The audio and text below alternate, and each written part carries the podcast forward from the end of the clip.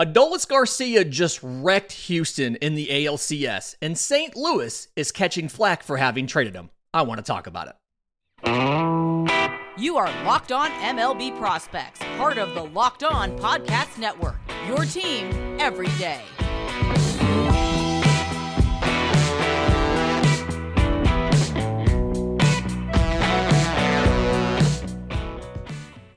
Yes, welcome on in to Locked on MLB Prospects, your home for all things minor league baseball. I'm your host, Lindsay Crosby, award winning baseball writer and podcaster. Thank you for making this your first listen every single day. We're proudly part of the Locked On Podcast Network, where it's your team every day. And today's episode is made possible by our friends at FanDuel. Make every moment more. Right now, new customers can bet $5 and get 200 in bonus bets guaranteed. Visit fanduel.com slash locked on to get started. So we're recording this on a Tuesday midday and fresh off of watching the ALCS, the Rangers just wreck Houston and go to the World Series. And one of the storylines that came out of this game, and it's partially a tweet from Jeff Passan of ESPN, is about the St. Louis Cardinals trading away Adolis Garcia. Here's the tweet. On December 21st, 2019, the Texas Rangers paid a nominal sum of cash to the St. Louis Cardinals for the rights to a 26 year old outfielder with 17 major league at bats. His name was Adolis Garcia. In the ALCS this year, Garcia is hitting 357, 400, 893 with five home runs and 15 RBIs. And after Passan sent that tweet out, it ended up being that, yes, in fact, Garcia was named the MVP of the ALCS, as we expected. And I want to address there's a bunch of people that are dunking on the St. Louis Cardinals for this trade. That this was a dumb trade. They have a long legacy of dumb trades and they have traded away some really good prospects and they are bad at trading.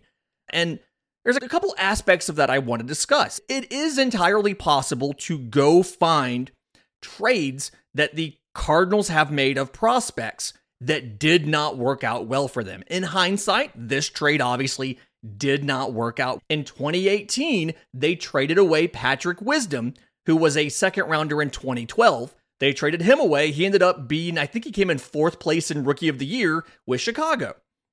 In 2017, they traded for Marcell Ozuna from the Miami Marlins, and they gave up Zach Gallen and Sandy Alcantara. Zach Gallen was later flipped for Jazz Chisholm. Uh, and yeah, there's a history of bad trades. And the trade that comes up most often in relation to this one and in the conversation last night was the Randy Arozarena deal in January 2020, where they traded Arozarena and a veteran and a draft pick for pitcher Matthew Liberatore of the Tampa Bay Rays, who was the top pitching prospect in baseball at the time, a draft pick, and a veteran. The draft pick in that that St. Louis received in that Randy Arozarena for Matthew Liberatore deal became Tink Hence, their number one pitching prospect. There's still hope that'll work out. And bad trades happen. And it's important to understand some important context behind why trades happen, why bad trades happen, and absolve St. Louis of a little bit of blame here. The first thing I want to point out, and somebody responded to Passan with this, and he retweeted it later. Adolis Garcia was DFA'd by Texas in February 2021. No one claimed him on waivers. They were trying to make a spot on the roster for Mike Foltynewicz, who they got from Atlanta. No one claimed Adolis Garcia on waivers. He later came back to camp as a non roster invitee. If you blame St. Louis, you also have to blame every other organization in baseball from not seeing the value in Adolis Garcia and going out and getting him. But you can go one, you can go to any team and you can find dumb prospect trades. Prospect trades happen all the time, and dumb prospect trades happen all the time. Shane Baz was a player to be named later in the Chris Archer deal with the Tampa Bay Rays. They got Tyler Glasnow, they got Austin Meadows, who is now with the Tigers, and the player to be named later was Shane Baz. Fernando Tatis was a Chicago White Sox He was a member of the Chicago White Sox farm system, and he was traded to San Diego for James Shields. And it's not just bad organizations you can make fun of for this. Yordan Alvarez, age like 19 year old Yordan Alvarez, was a member of the Los Angeles Dodgers and was moved for a reliever to Houston. And even Texas is not immune. Texas traded away Sammy Sosa. Like, just every organization has made dumb trades, but also the context behind the St. Louis Cardinals in the span of just a couple months, December 19 and January 2020, trading away both Adolis Garcia and Randy Arozarena, there's some context here. The Randy Arozarena deal was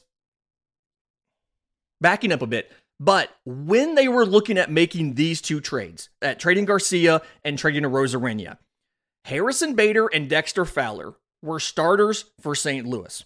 They had Tyler O'Neill, they had Lane Thomas, and they had Dylan Carlson coming up, uh, all pushing for playing time in the upcoming season. So they had seven outfielders for those spots. When Garcia was traded, he had spent almost the entire of the entirety of 2018 in Memphis in the AAA affiliate of St. Louis, where he batted 256 with a 281 on base. Yes, he had 22 home runs, but he didn't look like he was going to be a world beater. He got 21 games in the bigs and he went 2 for 17 with one extra base hit, no walks, seven strikeouts. Feels a little bit defensible at the time based on the results you had seen. That yes, it made sense that this was the guy that we would trade. Now, uh, the issue here and it is right if you want to dunk on St. Louis for the perspective of it's not the results, it's the process. Evaluating pr- prospects is hard. Breaking news evaluating prospects is hard. And you have to look at the process versus just the results. You can't just look at a stat line and say this guy is good or this guy is bad. And Adolis Garcia in Adolis Garcia's situation, he ended up in a scenario where he played in Cuba, he played in Japan before he came stateside. And so in 2017, after he was now a member of the Cardinals, he went straight to double A and then to triple A and repeated triple A before being promoted. He was very much a late bloomer. He was dealing with a, a, a new culture, a new country, all of that stuff. But again, it comes back to process over results. And I want to get more into that, and we'll do that next, right here on Locked on MLB Prospects. But first, today's episode is brought to you by our friends at Jase Medical. There's a lot of uncertainty in the world, and it is t- important to be prepared. Whether you are somebody who likes to travel, I've mentioned on the show before about I have friends who their idea of fun is going to a national park and disappearing for a week. That is what they do for enjoyment. And or you're someone who lives, say you live in Hawaii, they just dealt with wildfires. Say you live in Florida, they deal with hurricanes. We deal with tornadoes where I live. That is why it is important to be prepared. And that's why I have taken advantage of our new sponsor, Jase Medical, and have gotten myself a Jase case. It is a personalized emergency medication kit that contains five essential antibiotics to treat the most common and deadly bacterial infections. You can also customize your case to add additional life saving medications based on your unique needs. Maybe it's something where you need an anti-parasitic, things like that. So go to jasemedical.com, enter code locked on at checkout for a $20 discount on your order. Again, it's the five essential antibiotics and then you can choose and add on additional medications that best fit you or your family's unique needs. Go to jasemedical.com, promo code locked on, J A S C, promo code locked on at jasemedical, J A S E medical.com. Okay, so I want to illustrate what I'm talking about when I discuss process being more important than results. And the player we're going to do it with, apologize in advance for dunking on the Oakland A's, but we're going to use Tyler Soderstrom, one of the top prospects in Oakland's organization, uh, a catcher slash first baseman. We've discussed he's been playing some of both. And in the majors, he actually caught just a few more games than he played first base. And in the minors, it was the same situation. He was relatively close on starts at first base and starts behind the plate. And in 77 games in AAA Las Vegas this season, Tyler Soderstrom, 252, 308, 526, 21 home runs, 40 extra base hits, 25 walks to 88 strikeouts. And on those stats, it sounds entirely defensible to call Tyler Soderstrom up to the bigs and give him a shot in the majors. They gave him 45 games, and in those 45 games for Tyler Soderstrom, he went 160, 232, 240. Three home runs, four total extra base hits, 11 walks to 43 strikeouts. His strikeout rate went from 26.6% in AAA to 31.2 in the majors. Now, he was a little bit unlucky. The expected stats for the major league was 207, 216, 328, which is better, but still not good. And I think part of the issue here is Oakland looked at the results, the stats that he got, and not the process. There's a couple different flaws in this whole thing. So, something that I want to highlight that was an issue for Tyler Soderstrom and should have been a red flag going into this major league call up for Oakland was Tyler Soderstrom's chase rate.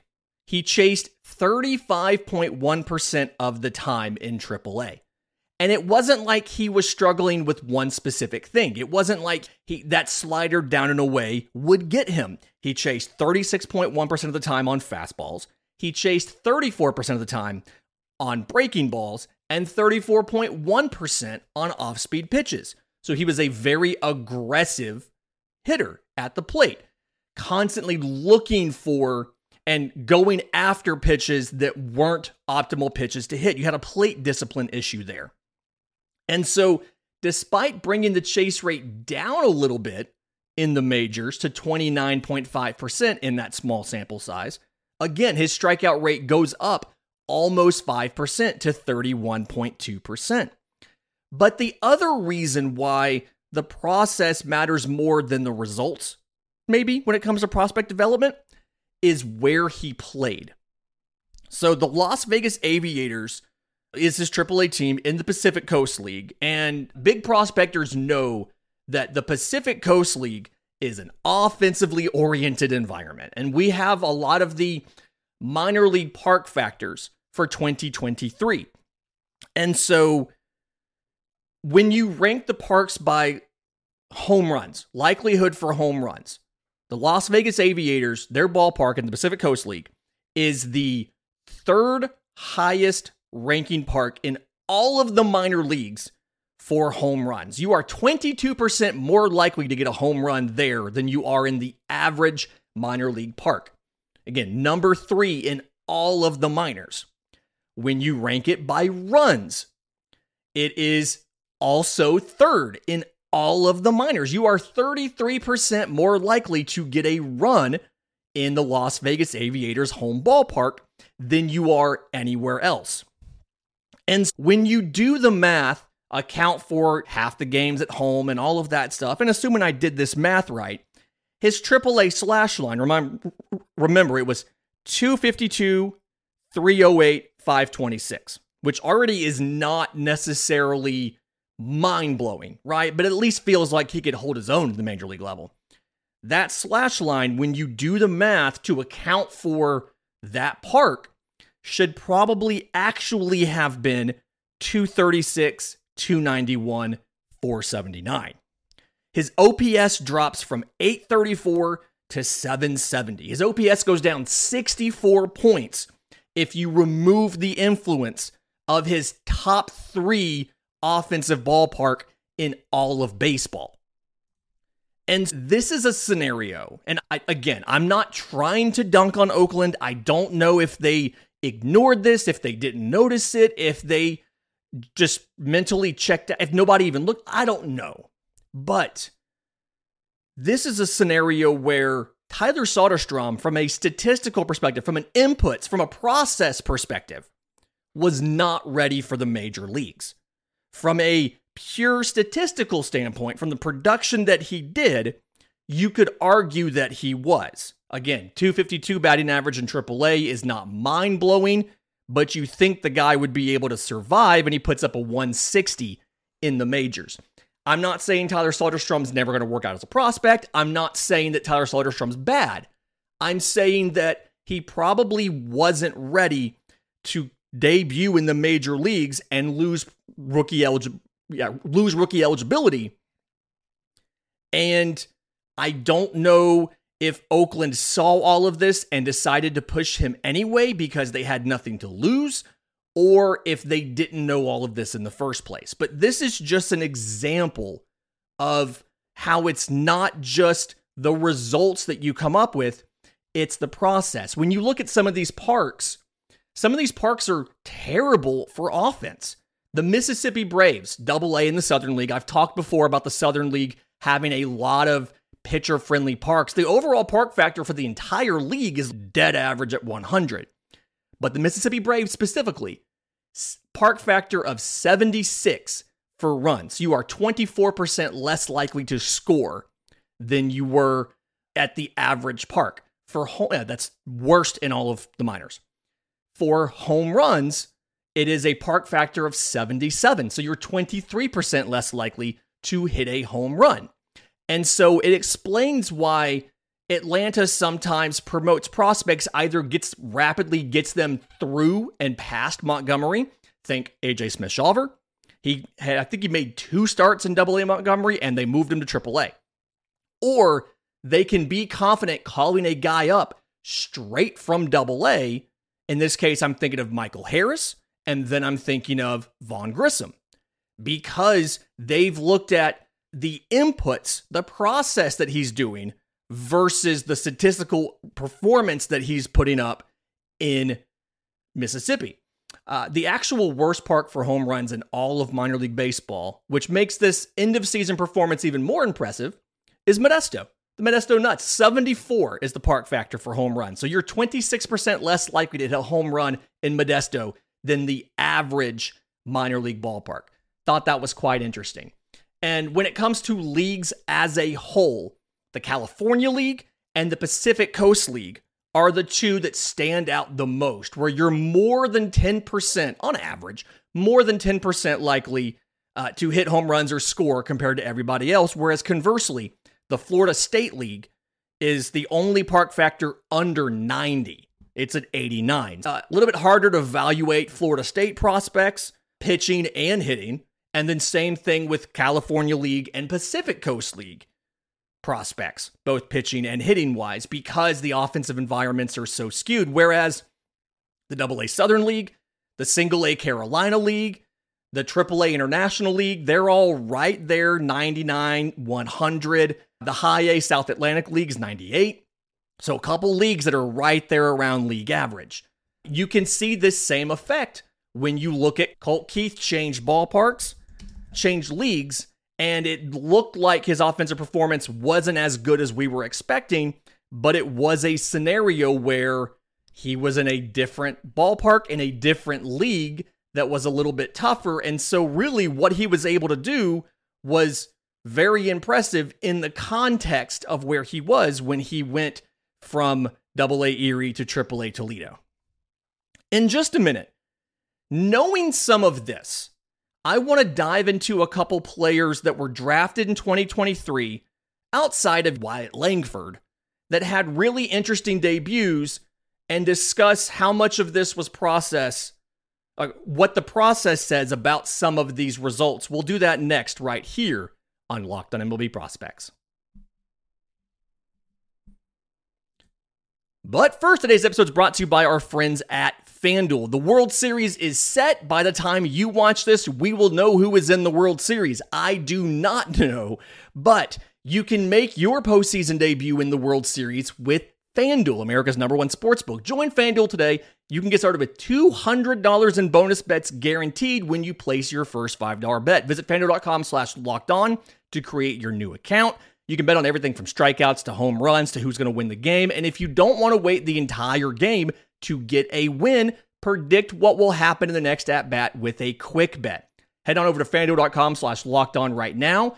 As of time of recording, they have the Texas Rangers favored in a hypothetical matchup over the Arizona Diamondbacks, but they have the Philadelphia Phillies as a slight favorite over the Texas Rangers in that hypothetical matchup.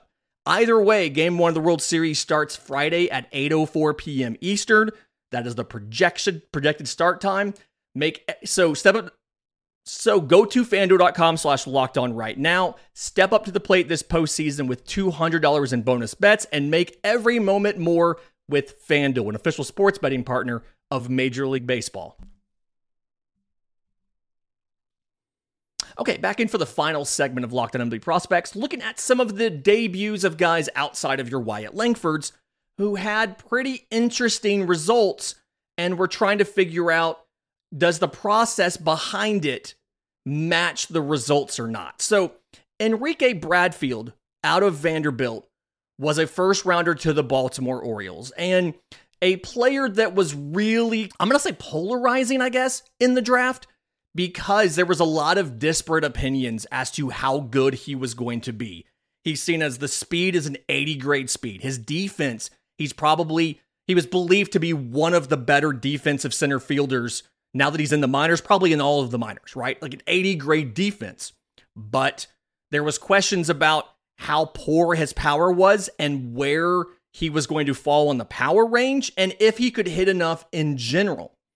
The speed was real. He led all 2023 draftees with stolen bases. He stole 25. He was 25 of 27 on that. He finished up in high A Aberdeen, hit 291, 473, 329. So there's the lack of power we were asking about. But what do the offensive inputs say compared to the slash line? Was it a lot of luck? Was it things like that? And when you look at what he did, he had a 91% in zone contact rate, right? If the ball was in the zone, he had a 91% contact rate. So that was second amongst all draftees in 2023 that had at least 50 plate appearances.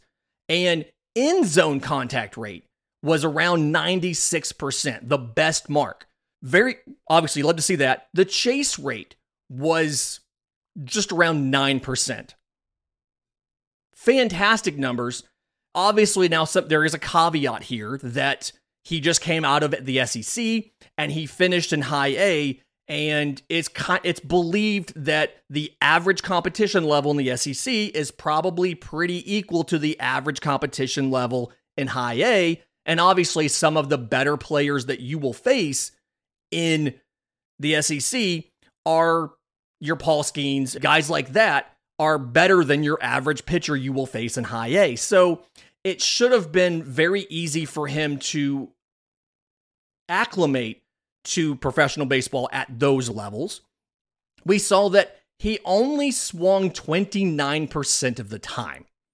And for context, in at the major league level, the lowest swing rate for any player is 35.8%, and that was Juan Soto, who was known for his legendary plate discipline. This statistical performance 291, 473, 329. I don't know how statistically significant it is because a lot of this stuff, a lot of these numbers have to normalize, right? This is this would be one of the lowest swing rates in history if it was over a full season. Not quite statistically significant. There's other things that would work in his favor when they normalized. He had a 60 something percent ground ball rate, which is incredibly high and would likely normalize closer to maybe 50%. over a full season. Interesting debut. I think you can learn some things from it, like the stolen bases, obviously, but I don't necessarily know how predictive those stats are simply because the process to get them isn't something that's sustainable at higher levels. He's not going to always see younger pitchers than him at a skill level lower than what he was doing just right before the draft. This was a unique situation, and I don't know how applicable this is to his prospect career or his prospect pedigree going forward. Another interesting debut was Trevor Werner, the third baseman for the Royals. Came out of uh, Texas A&M and something where when you look at what he did between rookie ball and low A, 352, 450, 703. And there's a couple things here. One, he's old for the level. There's been a lot of discourse. That's a common conversation topic in minor league baseball is guys being old or young for the level. But when you look at his contact ability, right? 75% contact ability. In zone, he was over 80%. Chase rate was under 25%. And if you look at all of those inputs, players who missed 20, like who had a contact rate above 75%, had an in zone contact rate over 80%, and a chase rate under 25%, his 90th percentile exit velo was the best of all of those guys. And credit to Baseball America for having those exact numbers because I did not have that. And something where there's things to be concerned about. He didn't do that well in college. He did better on the Cape Cod League, which is weird. Usually it's the other way around because of the wood bats versus metal bats. But seventh round guy, come interesting debut. But a lot of the stuff that you see, a lot of the process in there looks to be pretty solid with the understanding of age to level. You're like, okay, S- similar to Bradfield, it's okay, these are this process, it's good process, but is it sustainable process as he moves up in the level to something more age appropriate? That's going to be the big question. Continuing that same idea, Aidan Miller of the Phillies, rookie ball, 414, 528, 483. Total slash line between rookie ball and low A 303, 425, 379. Four extra base hits, walks 15% of the time, strikes out just under 19% of the time. Something where he had a contact rate of better than 80%. He had an in zone contact rate better than 85%. And he had a chase rate under 15%. That group of people coming out of the draft who had at least 50 at bats who did that is like six people. And age 19, making it to low A, having that kind of performance, that feels like it's sustainable going forward because he has appropriate age to level, unlike Werner, unlike Bradfield. Feels like he has appropriate age to level, and it makes you feel like, okay, the power wasn't necessarily there. He didn't hit a home run, but he appears to have all of the raw stuff he needs to hit home runs. He's got very good bat speed. The raw power expects to be pretty good. You have to feel good about the contact ability, the on base ability continuing as he gets more comfortable in professional baseball. And now the question is going to be how much power shows up. And then defensively, does he stick it shorter? Does he move to third base? Fantastic week this week. Uh, a couple more fun things coming up. We're talking Reds tomorrow. We're, we uh, we have a guest on Friday to talk about potential first rounders in 2024 out of the SEC. So stay tuned for, for that. In the meantime, if you have questions for the show, uh, thanks for our mailbag. I'm on Twitter at Crosby Baseball. Shows on Twitter at Locked On Farm. We have email, Discord, subtext, tons of ways to get a hold of us. It's all in the episode description. It's all in the show notes. Until tomorrow's show, remember, it's always a great time to pay a minor leaguer.